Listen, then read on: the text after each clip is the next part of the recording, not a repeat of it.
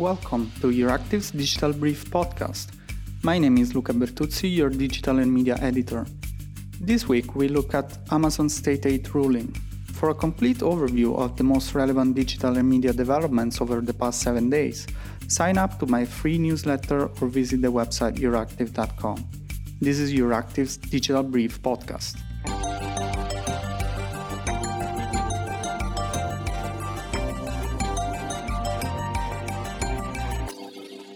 This episode is powered by Facebook.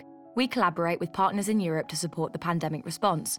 We've also teamed up with fact checking organisations to reduce the spread of misinformation about COVID 19 and to develop multilingual media literacy campaigns.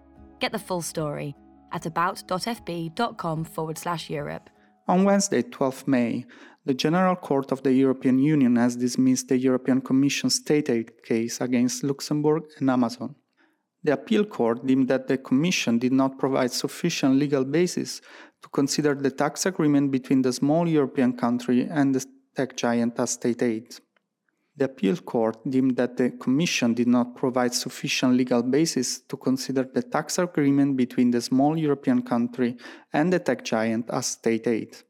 The judgment is the result of an investigation that started in 2014. What the EU executive contested was that the corporate income tax paid by Amazon in Luxembourg was a comparative advantage. Put differently, the Grand Duchy would have given Amazon a special treatment, which equals to a distortion of the competition. The tax deal the Commission contested started in 2003 and was prolonged in 2011. Following three years of investigations, the European Commission concluded that Luxembourg had lower Amazon corporate tax with no valid reason finding it a breach of EU state aid rules. The European Commission estimated that Amazon did not pay taxes on three quarters of its profits, benefiting for around 250 million euros. The EU executive ordered Luxembourg to collect the unpaid taxes. Countries should normally be happy to collect extra revenues. Instead, Luxembourg appealed the verdict, considering that the European Commission did not prove there had been a special treatment. Following a negative verdict, Amazon also contested the EU decision, pleading to the General Court. There are several elements to elaborate in this story. First of all, why did Luxembourg contest the collection of extra taxes? It is not the first time an EU country didn't agree to collect extra revenues. In 2016, in another state aid case, the Republic of Ireland contested the Commission's request to collect 13 billions of unpaid taxes. What Luxembourg and Ireland have in common are the favorable tax regimes. Luxembourg has a corporate income tax of 25%. However, in 2014, the International Consortium of Investigative Journalists revealed that Luxembourg had reached a financial agreement with over 300 multinational corporations, with a tax rate at times lower than 1%. The financial scandal came to be known as the Luxembourg Leaks. Apple and Amazon were among the corporations that benefited from these tax agreements. Ireland has a corporate tax rate at 12.5%, one of the lowest in Europe. The fiscal regime also includes favorable measures for investments in research and development, in particular with a low tax rate for revenues generated by intellectual property and incentives for startups.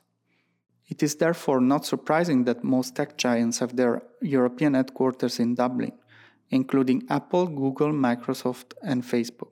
The second thing worth mentioning is that it is not the first time the General Court overturns a Commission state aid case.